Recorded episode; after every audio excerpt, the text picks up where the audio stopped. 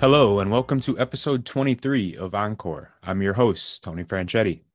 Today's episode of the podcast is brought to you by Songs of Justice, Peace, and Love, the Sharon Hymnal by Christopher L. Webber. Songs of Justice, Peace, and Love is a collection of over 100 hymns on a variety of topics ranging from the church year through saints and worthies to paraphrases of scripture. Each text is set to music. The tunes range from old familiar to very new.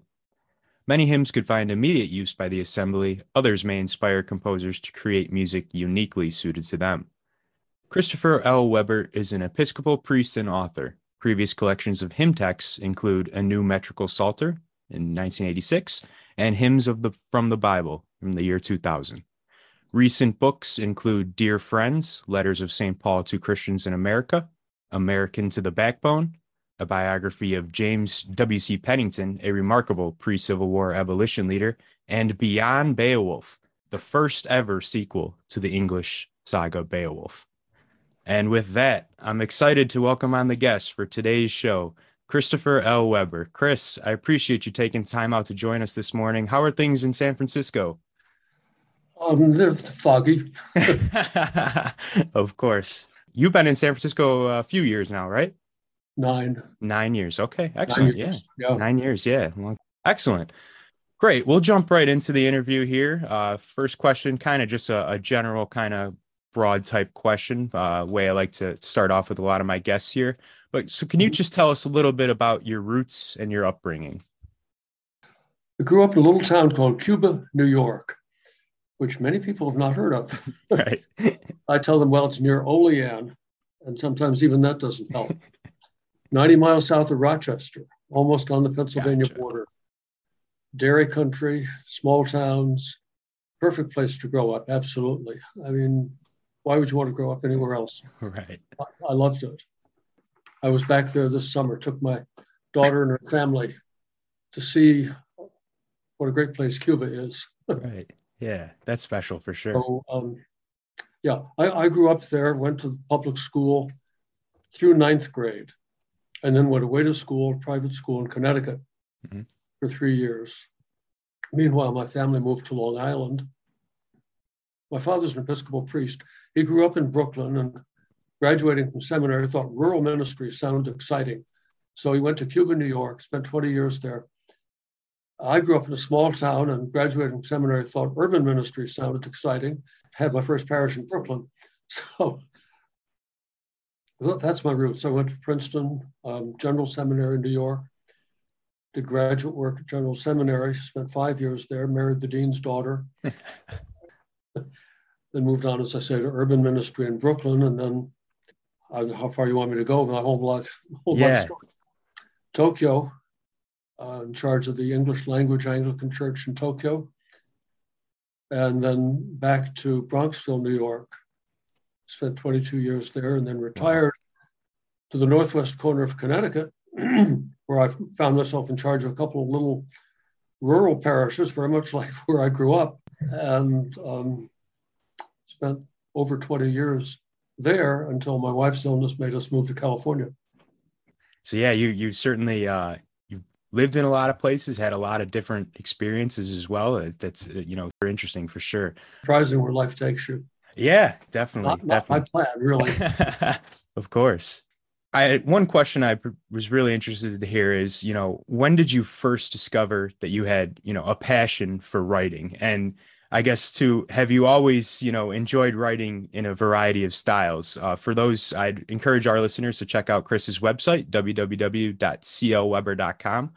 There you could find the various different books he's read. And as I said, just a nice, a very cool mixture, with you have, of course, Beyond Beowulf, the sequel to Beowulf. You have a book on marriage, A Year with an American Saint. So I just thought it was super interesting to hear, all the different styles that you like to write on. Yeah. Yeah. I do remember as a child wanting to write a novel, but I never got anywhere with it. It had something to do with people escaping persecution in the underground of Rome. I don't know. Never went anywhere. And I don't think I ever found writing easy. I can remember in grade school being assigned a 50-word essay and counting, 38, 39, 40. But then, you know, if you get ordained and have to preach a sermon every Sunday, you get to the point where you can write, you know, about 1,500 words a week. Right. I do like preaching. I got into public speaking in a big way in college. My partner and I won the Northeastern National Championship one year. And partly, I guess, that's what led me to ministry, because I like to speak. Yeah. And if you're going to make speeches, you got to do some writing. So basically, that was it. I was writing 1,500 words a week, year after year after year. I can't think of anything else that I did much until I got to Tokyo, and then did write articles for a few magazines that wanted, here I was, an American in Tokyo who could write in English, and they wanted to know something about the new religions of Japan. Well, I researched it and wrote them an article. Somebody else, the National Cathedral in Washington wanted an article about new cathedrals in Tokyo. The Roman Catholics had built a new cathedral. The Anglicans were planning one. And who was there in English in Tokyo that could speak English and knew about cathedrals? Right. So I wrote that. I think really the career started, though, when I got back to the United States and in Bronxville. I got there about the time the Episcopal Church was adopting a new prayer book. And that prayer book encouraged the use of a psalm every Sunday. And I consulted the organist about how we were going to, I didn't want to say the psalm, psalms ought to be sung, but how can you sing them? Plain song, the organist said, no, congregations can't sing plain song. Metrical psalms, well, what else did we try? Gelano psalms, he thought they couldn't sing those. I knew they couldn't, because I'd done them with small congregations. But I had a very entrenched and opinionated organist. And finally, I suggested metrical psalms. When anybody knows you can sing metrical psalms. The problem is that the metrical psalms that were in existence were all written in the 17th century and used obsolete language and convoluted phrases. The King of Love, my Shepherd is. I mean, nobody talks that way. So I began writing symmetrical psalms myself. Right.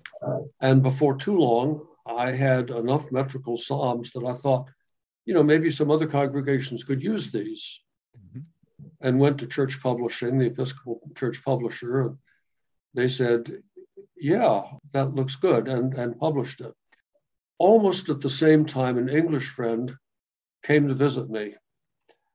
And he'd written a book that was published in England and wanted to know if I thought it could be published in this country. I said, well, I had happened to meet the head of church of what was then Morehouse Publishing, Ron Barlow, who was the president of it.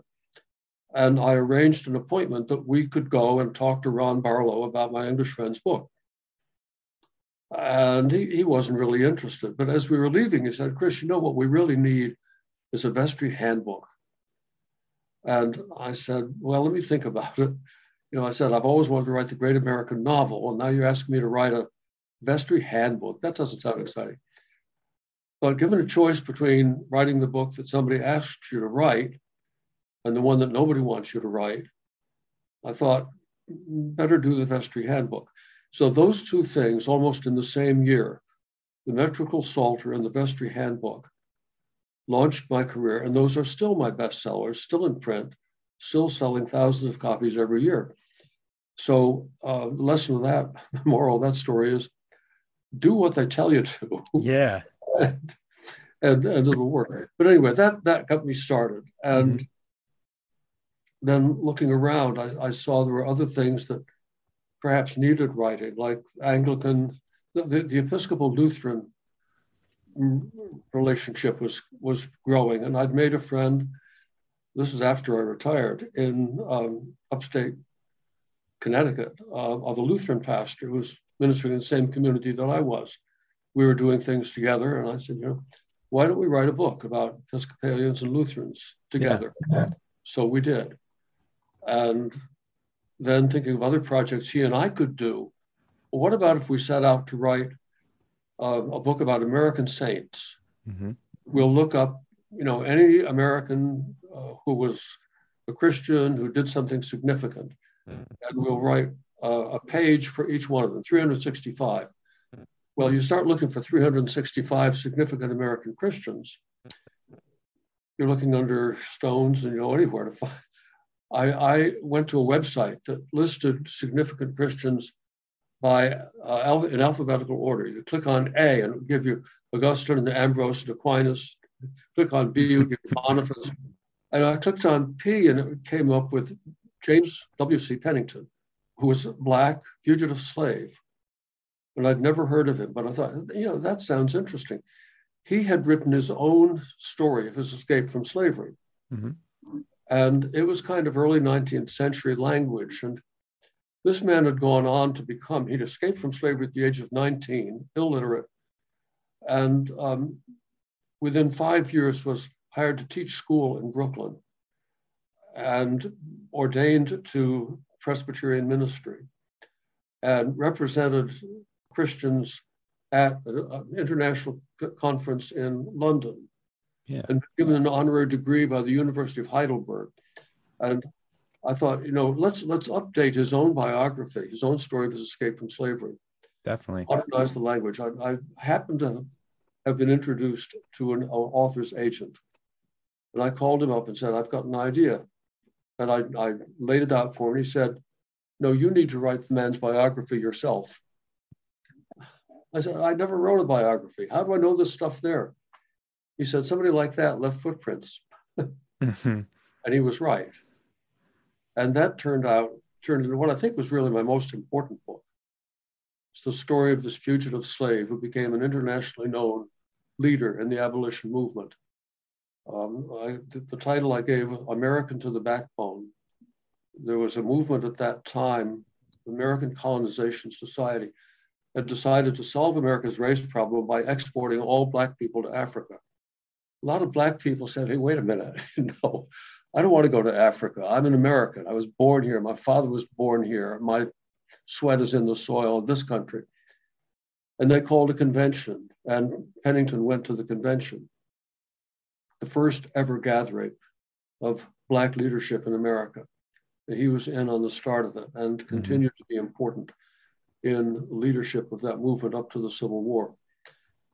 As I say, I think that book, his story, is something that more people should read. Right. Especially 19-year-old Black kids who may think that the cards are stacked against them. Mm-hmm. No, you can start at 19 from zero in this country, and you can do something with your life. It's possible. Here's the story. No, right. I got invited last winter to go to Connecticut. No, I'd moved now to California from Connecticut. I got invited back to Connecticut to talk about James Pennington at a conference sponsored by a community college in Hartford, who had latched onto the fact that this guy Pennington spent quality time in Hartford. Mm-hmm. And here we are in a community college trying to encourage kids who don't have the greatest background to get something that they can do with their lives. And so they sponsored this conference and invited me to come and be one of the two speakers at it. And it's amazing what happens. You know, sometimes one thing leads to another. Yeah.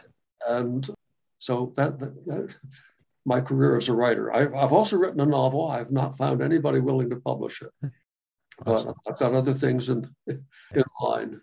Once you start writing, you know, you can't stop. Yeah, absolutely. It seems like you, for sure, that it kind of found an itch, you know, after your first, once you got going, it was just kind of, it just became second nature to you, you know, and get those creative juices flowing. And that's very cool. You know, it's, and as you said too, you know, you didn't necessarily enjoy writing growing up, but you know, it's just, it could still come to you. So that's a lesson for everyone out there too, especially younger kids that struggle with writing in school or whatever. So it could definitely come to you at a later age through your experiences. Yep. Awesome. So GIA has recently published Songs of Justice, Peace, and Love, Sharon hymnal.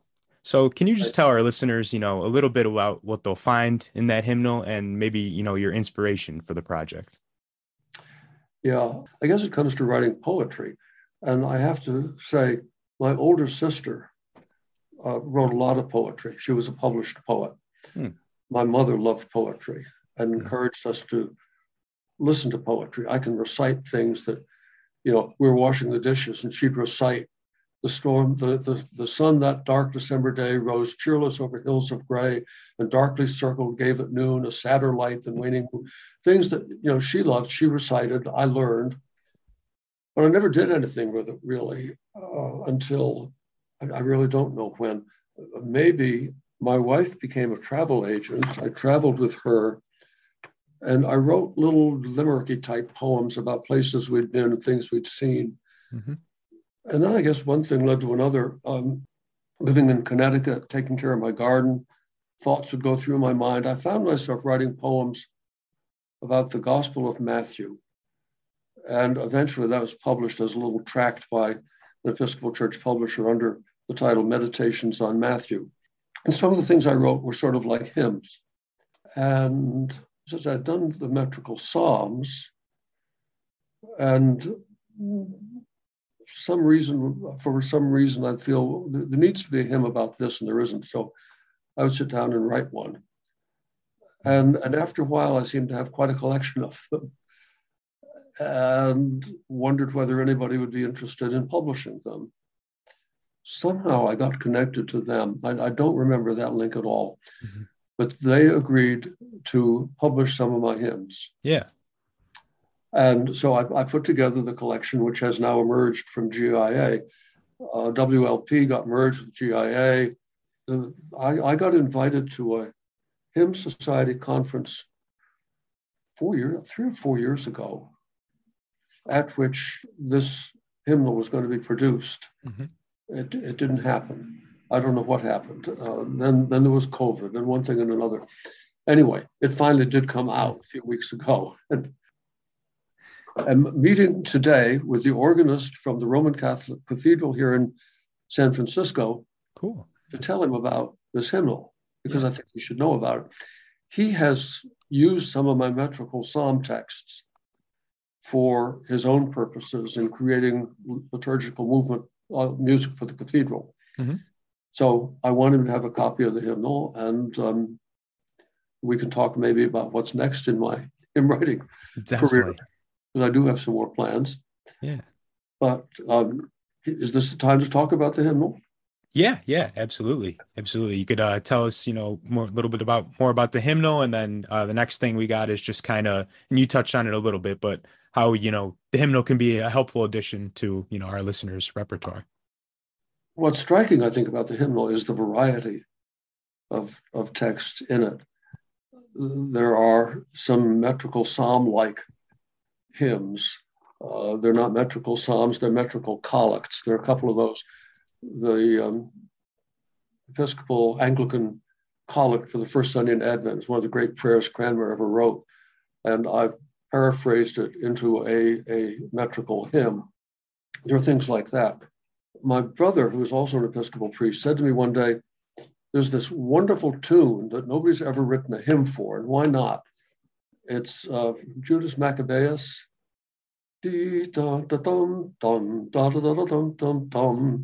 it's a great tune. And I wrote Easter words for it. I think that could replace Welcome Happy Morning or some of the other Easter hymns because it's such a great tune. There are hymns of, the heading is Hymns of Justice, Love, and Peace. So there are hymns definitely with a social witness theme, paraphrase one based on the prophet Amos, and others that talk about displaced persons, uses the analogy of Jesus' childhood, you know, going as a refugee to Egypt, and then from Egypt back to Galilee, and other people now facing similar threats from authority and having to travel. So that becomes a hymn. I think perhaps the social witness hymns are some of the most important in it. There are a couple having to do with funerals, one that was used for my wife's funeral, as a matter of fact, but there's one of those set to the tune Finlandia, and I think that will be useful to people. That, I mean, at funerals, people use Easter hymns, of course, and that's appropriate, but hymns that maybe deal a bit more particularly with feelings of loss and that sort of thing. There are some that are toward the end are some paraphrases of other people's writing. Douglas Steere was a Quaker pacifist. Anna Bernstein, a 19th century American Christian. Daniel Payne, a black bishop. Alfred Lord Tennyson, English. I thought there was one here by, maybe it didn't make it after all. Oh yeah, Dorothy Day. Mm-hmm. Famous Roman Catholic Christian who had a ministry to the homeless way before most people had even thought about people who were homeless. Right. So Dorothy Day is there. Very good. Thank you for giving us a little quick preview of Songs of Justice, Peace, and Love, the Sharon hymnal. Of course, that is available from us at GIA right now. So go to www.giamusic.com. You could search it by title, Songs of Justice, Peace, and Love, or you could search it by its product number as well. 003434 is the product number. Awesome. Can I just say one thing about the GIA format? Please. Which I think is very effective. I mean, we've all seen hymnals. There's a hymn and you sing it. But GIA, when they publish a hymn, gives you the text, first of all, full text, without music, so you can really read it and see it as poetry and get a feel for it. Mm-hmm. It's hard to do when it's between staves of music. Right. So there's first of all that, and then they have some comments about aspects of the hymn. What are the themes of this hymn and what would it be useful for? So it's not just a hymnal, but it's a guidebook as well. And I think that's a great way to do it. Credit to GIA. Definitely helpful. Awesome. So next question I got for you. So did your love for hymns help shape you as a priest? Probably. You know, hymns get into your bloodstream.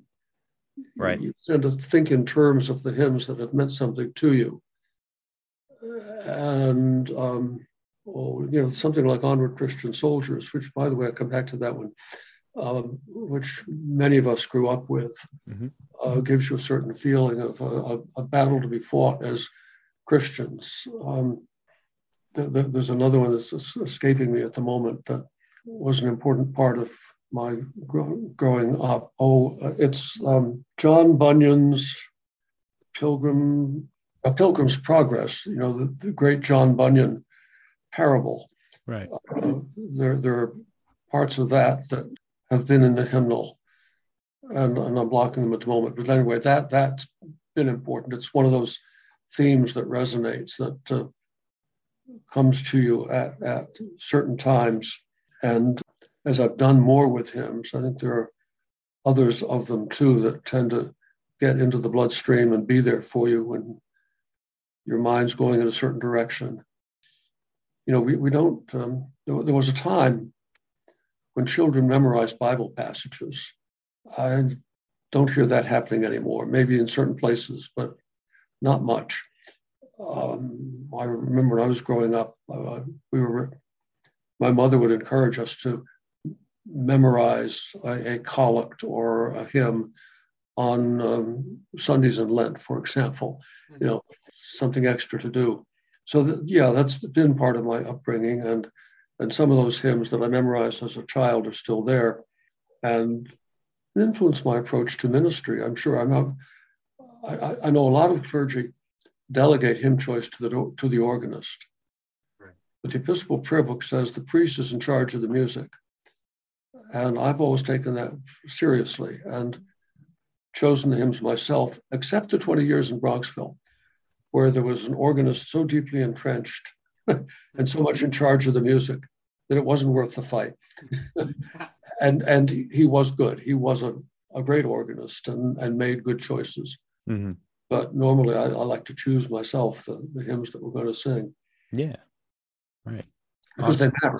You know, often that's the lesson that people take home rather than the sermon, because that'll run through your head.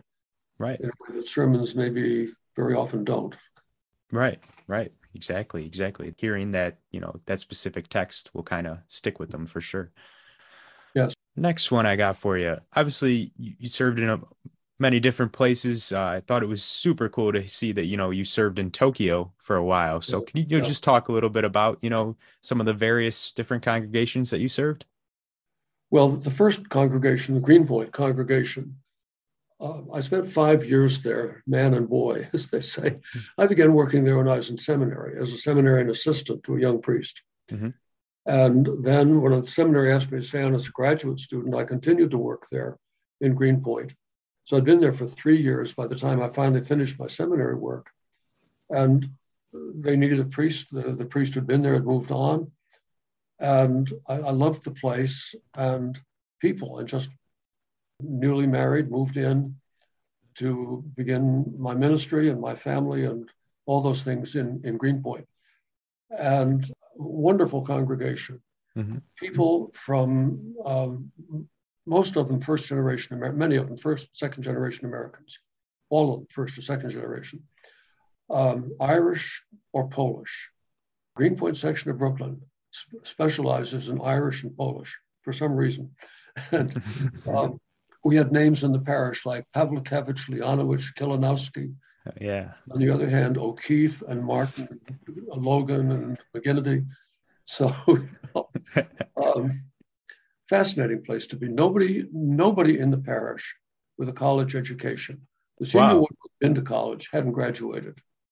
Wow. There wasn't a book. There were no bookshelves in the rectory, and I didn't have any money. The parish didn't have any money, but I needed some bookshelves. My wife and I both had a lot of books.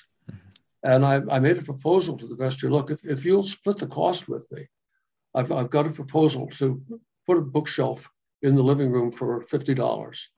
So you should put in $25. We'll put in, you know, $25 back then was a lot more than it is now. Definitely. And this was a serious subject. And finally, one of the vestrymen said, but what if the next rector doesn't have any books? And I said, don't hire him. You know, but it's perfectly conceivable to them. They didn't have any books. Yeah. Why would the priest have books? Right. So, you know, I learned to deal with marital situations. I imagine maybe half the babies I baptized didn't have a father present at the font, but I will never forget Greenpoint. You know, people there, a lot of people lived on the edge. And there were things I relied a lot on the social workers in the Episcopal Hospital. Mm-hmm. That was an enormous resource. You know, what did I know about things? Mm-hmm. They did. And anyway, that's where it all began. That was how I began my ministry. I learned a lot very quickly. Yeah, definitely. And then moved to a suburban parish where by the time I left, the issue had become one of school integration. My congregation drew primarily from a white community, but bordering it was a black community. And the high school they all went to, there was an elementary school in the black community, elementary school in the white community. They both went to the same high school. And the black kids showed up at a great disadvantage because they came from a poorer background and hadn't been challenged. And the NAACP set up a test case for the state of New York over school integration. And first black parents boycotted the school, and then white parents boycotted the school, depending on who had won the latest court case. And I was preaching to the white people. Mm-hmm. And what do you say? You don't say, go integrate. You say, look, there are basic things we need to remember, like the Good Samaritan, you know, a concern for other people than yourself. These are basic Christian tenets that you can talk to without referencing the case at all. Mm-hmm. But I remember, you know, going to meetings where people got pretty angry.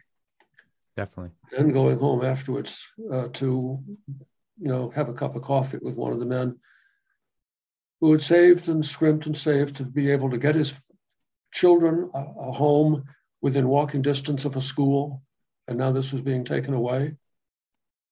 Well, what do you say to people like that? Right. So I've had an interesting ministry in Tokyo, where the congregation was made up of people from all over the Anglican communion.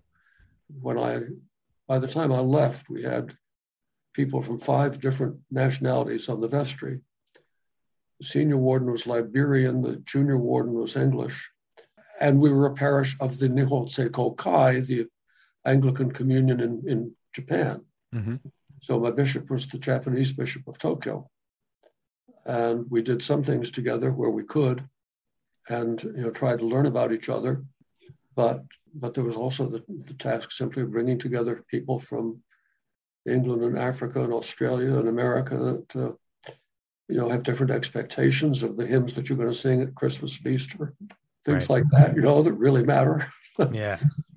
There's no way to win that. And I remember lessons in carols at Christmas when I was able to get readers of different ages, child, a teenager, an adult, man, woman, from 5 or 6 different countries, 3 or 4 different continents. It's just incredible. Yeah. Have that opportunity to witness the fact that Christianity is a global faith and that people all over the world from all kinds of backgrounds are Christians. Exactly. And we had common, the ability to go to church on Sunday. The Altar Guild had one woman from Liberia and one from South Africa. This was in the days of apartheid. And they worked together, came together to communion. But I remember when we had a reception in the rectory and both of them were there, the Liberian man went into the kitchen and came back, said, I just wanted to make sure that the wine didn't come from South Africa. Did you have all sorts of history? Yeah. Right. So I don't know that I've got any more particularly to say about that. I mean, I ramble on, but I think I've said the important things. I came back from that to Bronxville, which was mostly lawyers and executives, and boring from that point of view. Yeah. But challenging too, and involved in the diocese at a point where there were challenging things happening in terms of women's ministry, for example. I was almost immediately on getting back, but on a committee that was lobbying for ordination of women. And eventually found myself with a woman as my assistant in the congregation. So, a boring parish in some ways, but not at all boring in others. And then to close it out with 20 more years of rural ministries, back to where I started in a way, right? And small towns and small congregations. Yeah, definitely. So when researching your bio, I thought it was super cool to see that you've traveled, done quite a bit of traveling, traveled far and wide through Europe and Asia, and even climbed Mount Fuji. I thought that was super cool. Yes.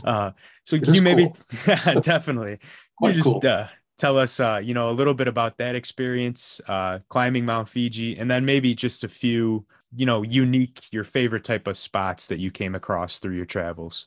Yeah, my father was a great mountain climber, got me started mountain climbing in the Adirondacks as a child. And then my brother owned property in the Adirondacks. We climbed mountains with our children. So when you're in Japan, the thing to climb is Fuji. Yeah. And the thing to do is to climb it in the climbing season because it's snow-capped most of the year.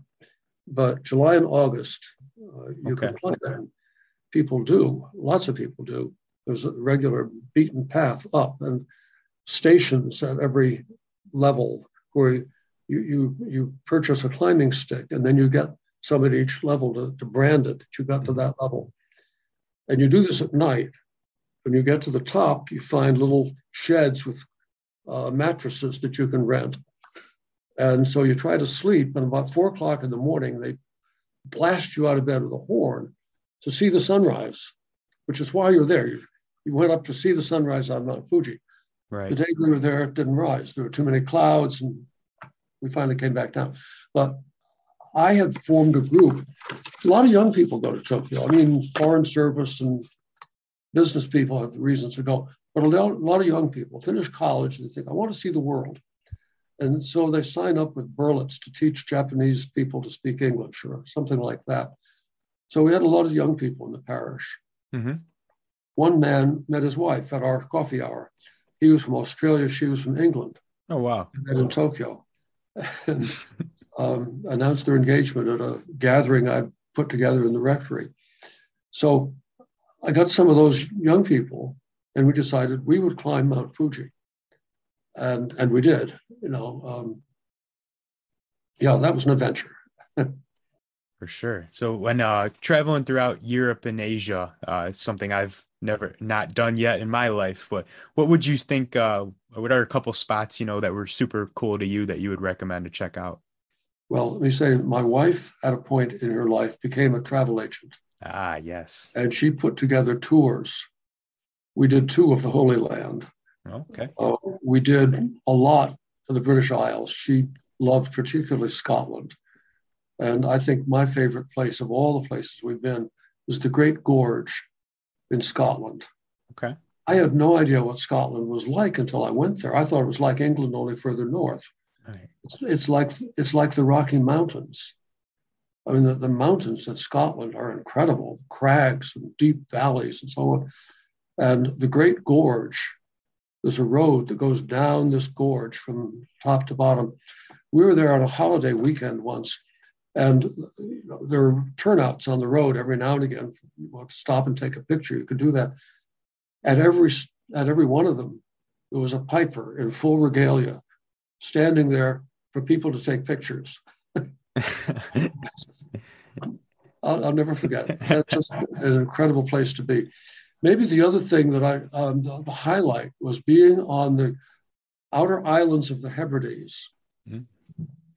and learning that there was to be a total eclipse of the sun the next morning at like 5 a.m., just at sunrise. My wife and I were traveling with another couple, my seminary roommate and his wife. And I said, shall we all get up and go look at the sun? No, they said, well, you know, call me in the morning and I'll see. At 4 o'clock in the morning, none of them wanted to get up.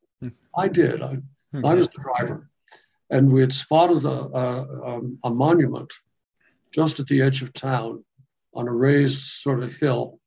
That'd be the place to go. So I got there, and there were a dozen other people standing there, and it was raining. And we're standing there, the rain dripping down on our hats, and thinking, this is not going to be, you know, there's not going to be any sunrise. Mm-hmm. And suddenly the sun broke through this bright red orb and the black disk that began going across it until there was nothing left but the halo, and then back off to the other side, and then black and rain again. I don't know how that happened, but yeah. Just totally spectacular and unexpected. Right. So, the total eclipse of the sun in the outer Hebrides. Who knew? So, unexpected things happen when you travel. Sure. But yes, we did travel to the Holy Land. We did it first with an interfaith group. I can't remember what the sponsorship was, but they deliberately wanted to show clergy of different churches what the Holy Land is like. So you can invite a group of your parishioners. Mm-hmm. So we went, my wife and I are two Episcopalians. There were two Roman Catholic priests. There was a Lutheran, a Methodist, some kind of far out evangelical, and so on. And we're traveling around, and we get to Galilee. And our Jewish guide says, now, I'm sure you're going to want to have a Eucharist on the shores of Lake Galilee. And we all said yes, but then we couldn't agree who was going to do it. It's going to be done. Right. You know, the Lutheran, Missouri Synod Lutheran. My wife and I were happy to go to a Roman Catholic Mass. If one of the Roman priests wanted to say Mass, fine, we'd go. And that would be fun. You know, the Missouri Synod Lutheran was willing to go but not receive communion. And the Methodists and those people went somewhere else, and I don't know what they did. But, you know, Christianity tested on the shores of the Galilee didn't come off too well, I'm afraid. But a memorable experience. Definitely. Yeah.